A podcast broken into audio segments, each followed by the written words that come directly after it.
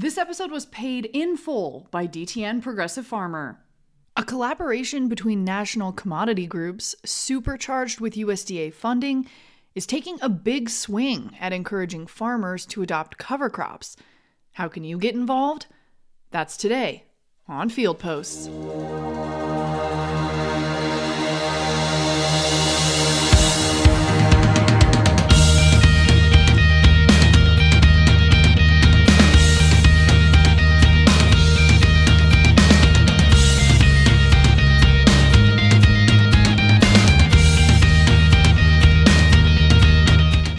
Field is a DTN Progressive Farmer podcast that dives deeper into the most important trends in agriculture to explore the business's cutting edge.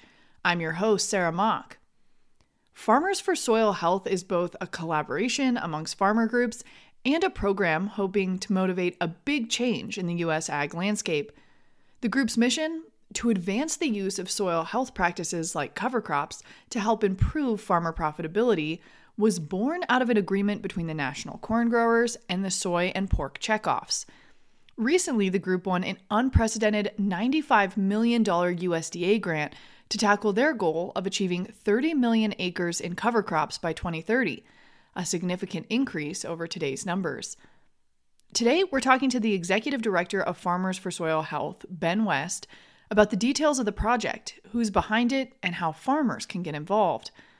We'll learn about the different tracks available to growers who have never tried cover crops, to those who have tried but given up, and even for those who are currently using cover crops but would like to see added benefits. We'll also dig into the role of consumer facing companies in the project and how USDA is involved. And then we'll tackle what the future of the collaboration might look like, right after this word from our sponsor. Today's episode is brought to you by MyDTN. In today's environment, it's essential, more than ever, to get the most current and accurate information to help save your valuable resources and continue to be profitable. Get access to all the information you need to deal with this change from DTN. As the leading independent, trusted source of actionable insights and market information, MyDTN gives you accurate weather forecasts, the most extensive database of grain bids, and the most timely news and analysis from our award winning news team. These features and more are available 24 7 via desktop, laptop, and any mobile device to be with you on the go. Learn more at mydtn.com and start a free 14 day trial. Now, back to the show. We're excited to welcome Ben West on the podcast today. He's the executive director of Farmers for Soil Health. Ben, I want to start out by just asking about your background. Tell us a little about yourself and what you do.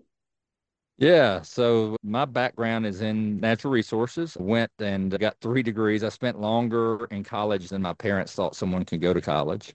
And and finished with a PhD. And my first job was as an extension specialist at Mississippi State University. And so I'd been training for a long time to be a scientist. And all of a sudden, I was thrust into the role of working with a lot of landowners. And so, really developed an appreciation at that point for on the ground conservation. We do a lot of things at the national level, but where conservation really happens is on the back 40. And so, really developed an appreciation for that. And because of that, and some of my previous experience, I've always worked in the nexus of agriculture and conservation. Because if you're serious about conservation, you can't think about conservation without thinking about agriculture. So, spent 10 years or so in, in as a professor uh, then moved into higher education administration. And about a year ago, decided I wanted to spend the latter part of my career doing my own thing. So started a consulting firm. And one of the first opportunities I had was to serve as executive director of Farmers for Soil Health. And again, I'm really passionate about conservation. And if you're passionate about conservation, you're not interested or excited about what's happening right now in agriculture, you should find something else to do because I think we're at the most exciting time for conservation and agriculture in the last hundred years. That is a perfect transition into tell us a little bit more about Farmers for Soil Health. What the heck is that? Yeah, I get that question a lot. What is Farmers for Soil Health? And today, Farmers for Soil Health is at least two different things. First of all, it started two or three years ago when three commodity organizations, the United Soybean Board, the National Pork Board, and the National Corn Growers Association, came together and said, we all do sustainability stuff on our own and we collaborate some, but we could really achieve bigger and better things if we really committed to collaborating at a big scale. So those three commodity organizations signed an agreement that basically said we're going to work on sustainability together. And so Farmers for Soil Health was an outgrowth of that. So the first thing that Farmers for Soil Health is is a collaboration. We see corn and soy dominate U.S. row crop acreage. Pigs eat a lot of those commodities. So those three organizations together, just by committing to partnership and collaboration, have a tremendous impact on the sustainability landscape nationally. So first thing, Farmers for Soil Health is a collaboration between these three organizations. The first initiative of that partnership was the pursuit of one of the USDA Climate Smart commodity grant opportunities. So with a bunch of other partners, we went together and got one of the two largest grants awarded 95 million to advance cover crops in 20 states. So Farmers for Soil Health is both a collaboration and right now it's a very specific initiative funded by USDA.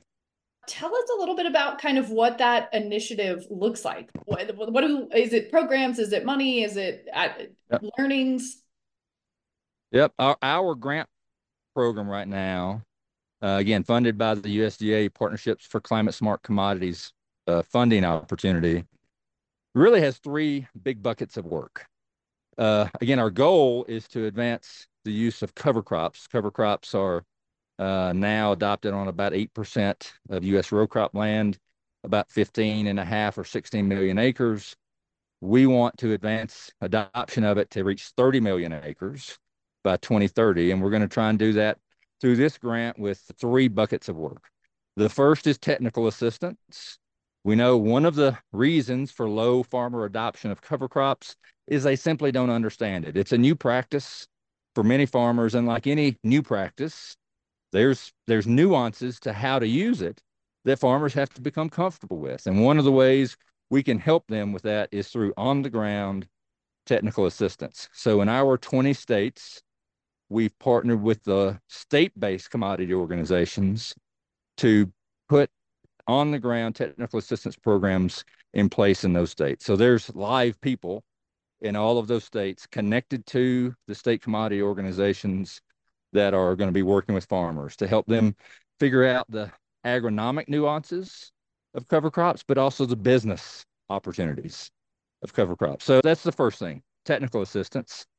The second thing, and where we're spending most of our money, is in financial assistance. Of our roughly $100 million budget, we're going to be spending 70 million or so in direct farmer payments. With any new practice, there's a little bit of risk, and we hope through these financial assistance opportunities to mitigate that risk. Our payment is it's a three-year commitment. When farmers enroll, they're committed to three years to establish cover crops over three years and uh, we're going to pay them $50 over the contract in a declining basis.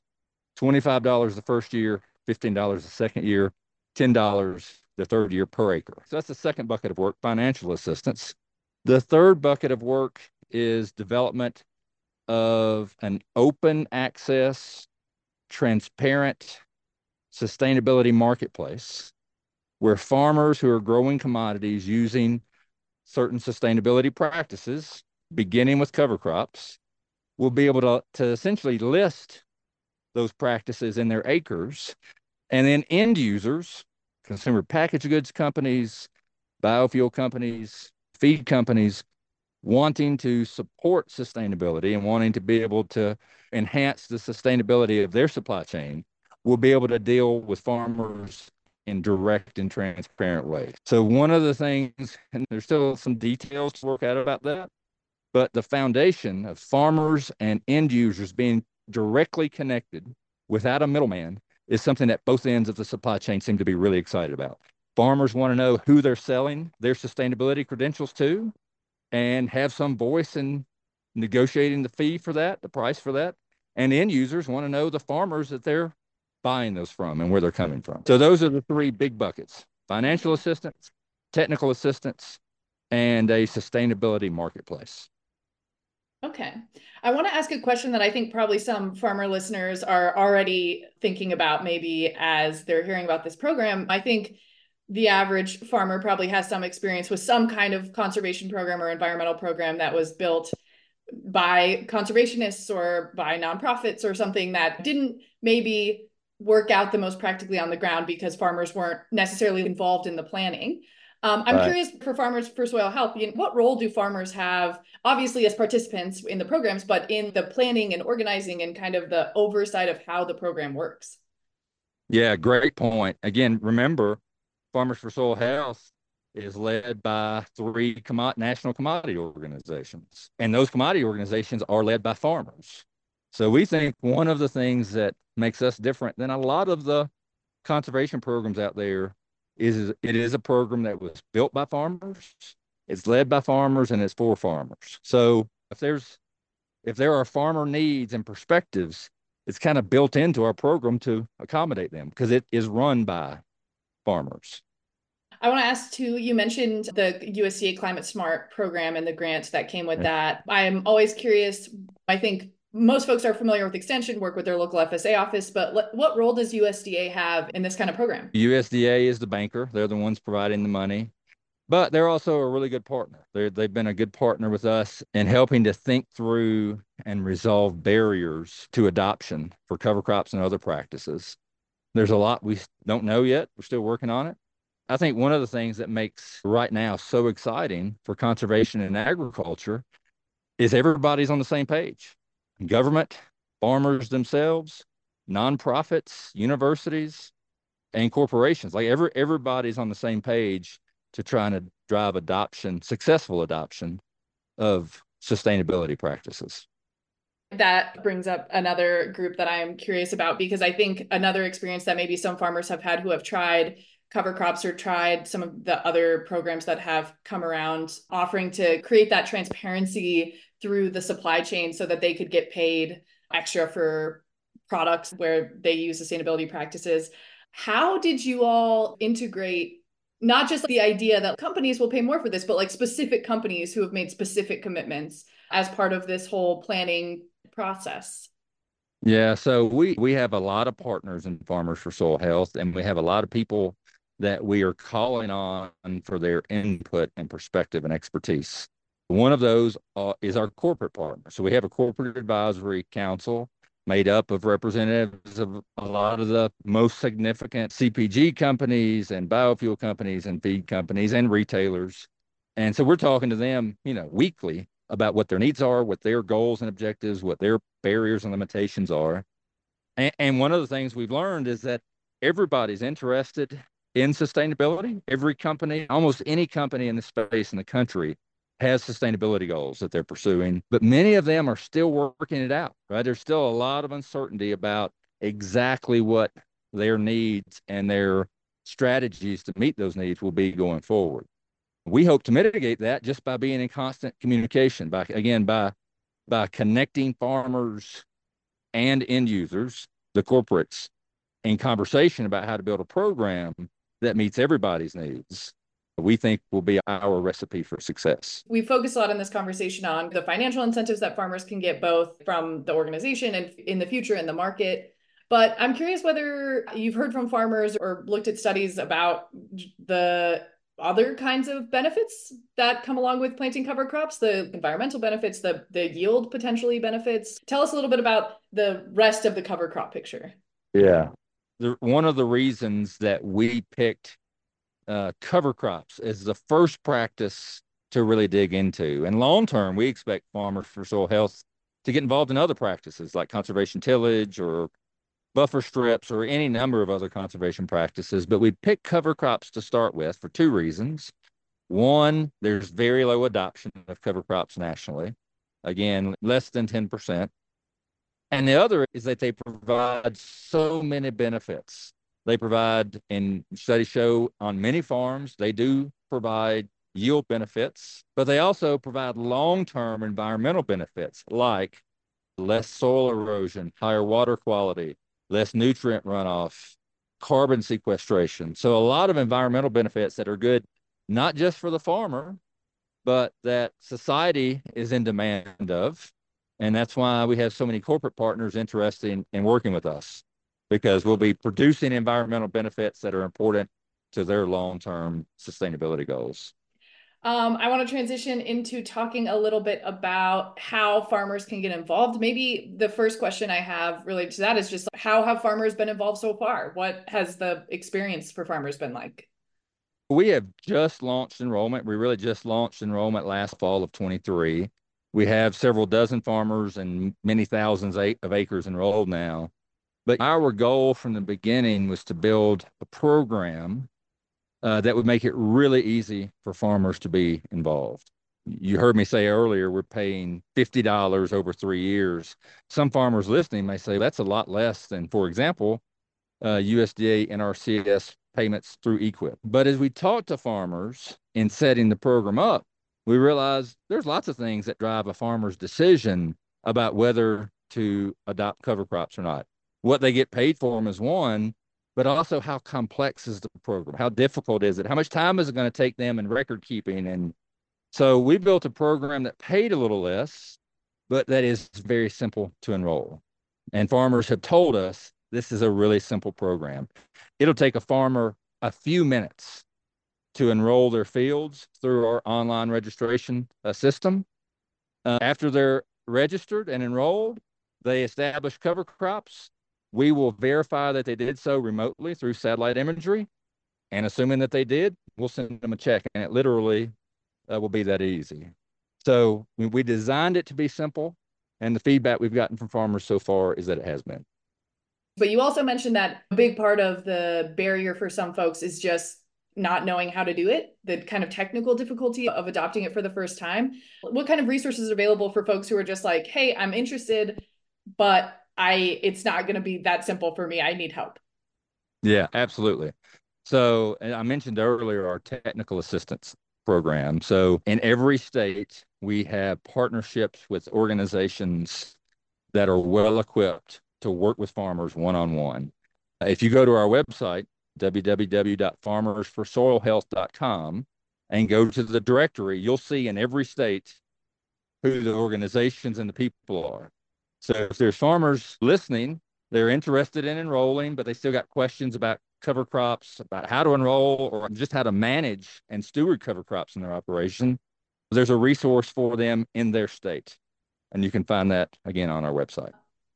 You have done a great job covering all the the benefits of signing up. I'm curious whether, and I'm sure lots of listeners will be curious to know, what kind of costs are people experiencing? Is it obviously uh, planting cover crops is like a journey that people go on have different experiences with but in your experience have farmers had a hard time making the transition? It's really interesting. If you look at the landscape and i've talked to a bunch of farmers since we started this and you have farmers who are absolutely committed to cover crops and they would tell you if cover crops were not a tool in their toolbox they don't know if they could be successful in their farming operation. And you also have farmers who have said, I tried them once and it was a disaster. I'll never try them again. Some of those differences we think is just the operation, the nature of the farm, the geography, the soils. But a lot of it also is just knowledge and experience, right? And the, the research is pretty clear that cover crops do have the potential to be a big value add. There are plenty of farmers who use cover crops who don't get any incentive payments. They just do it because they see that much value to their farm. What we want to do is be able to provide the financial assistance to mitigate the risk of trying something new, but then couple that with technical assistance over those three years to help farmers figure out how to use it and, be- and, and use best practices to make it a long term value add for their operations. Uh, I want to ask two last kind of logistical questions that I think might come to yep. mind for folks listening. One, is this only for corn and soybean acres? The goal is to cover corn and soybean acres. The 20 states that we selected dominate corn and soybean production, but we also know in many of those states, farmers will use other crops in rotation. So I, I happen to live in West Tennessee, and cotton is a really common rotation. So our focus and our target is corn and soy acres, But we also know that may incorporate other crops that farmers use in their rotations. One of the issues we've been uh, wrestling with is how to accommodate farmers who use winter wheat as a double crop rotation. Hmm. Um, so the current USDA rules say you can't get federal incentive payments on a winter cover crop that you harvest. And that hasn't changed through our program. But for farmers who have winter wheat as a double crop in their rotation, in their system, those farmers will be able to enroll in a three year program, but only get paid for two of those, year, those years from us. One of the three years for double crop wheat farmers, one of those three years would be the wheat, the year that they would plant wheat and they wouldn't get an incentive payment. The other two, they would plant other cover crops and they would get reimbursed, compensated for that. And then I imagine that if you are already doing cover crops, already have it as an established practice that you're using, probably don't qualify for this program. So actually, that's something that's really important to us. We have two avenues for farmers to be involved in us. One is through what we call the transition incentive payment, and that's the $50 a year over three year incentive payment. To qualify for that, it does have to be new cover crop acres. But importantly, the way we define new was did the farmer establish cover crops on that field the immediate preceding year? So if there are farmers listening who have tried cover crops in the past, but for whatever reason, the last year or two or three have not used them or have not used them on some fields, those fields would be eligible for the transition transition incentive payment program, the $50 payment over three years.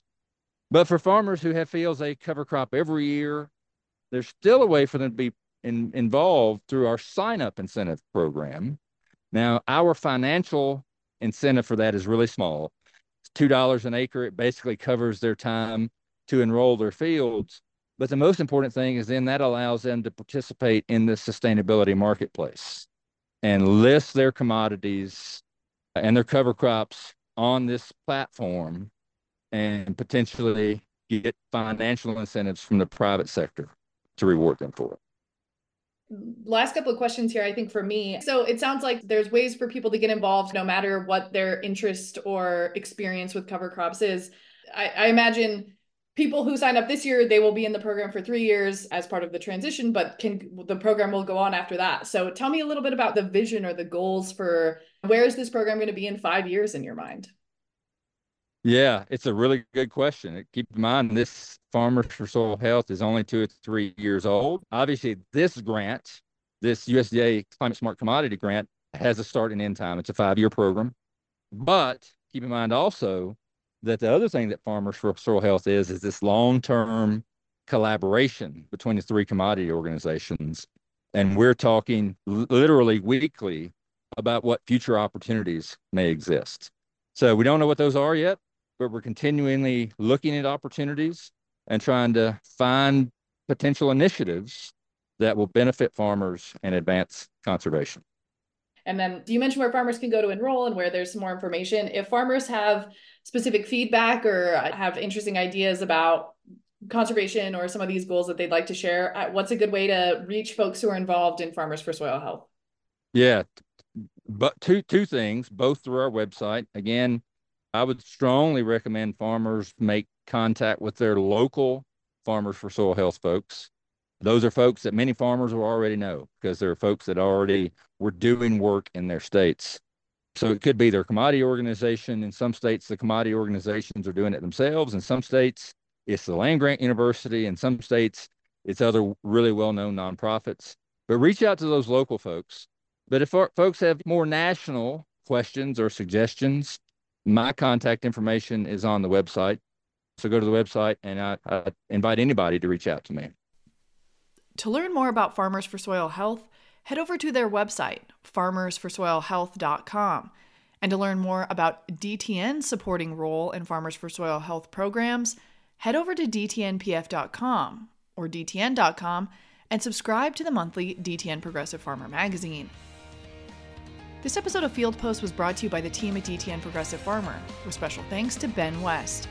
This episode was produced by me, Sarah Mock, with support by Susan Payne and Greg Hillier. And a big thanks to all of you for listening. If you like the show, please rate, review, and subscribe wherever you listen to podcasts.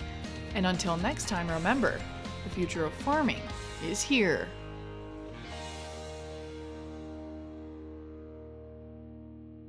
This episode is brought to you by DTN Hay Timer. Hay and forage quality isn't just about yield, it also relies on the perfect weather window to ensure a good crop.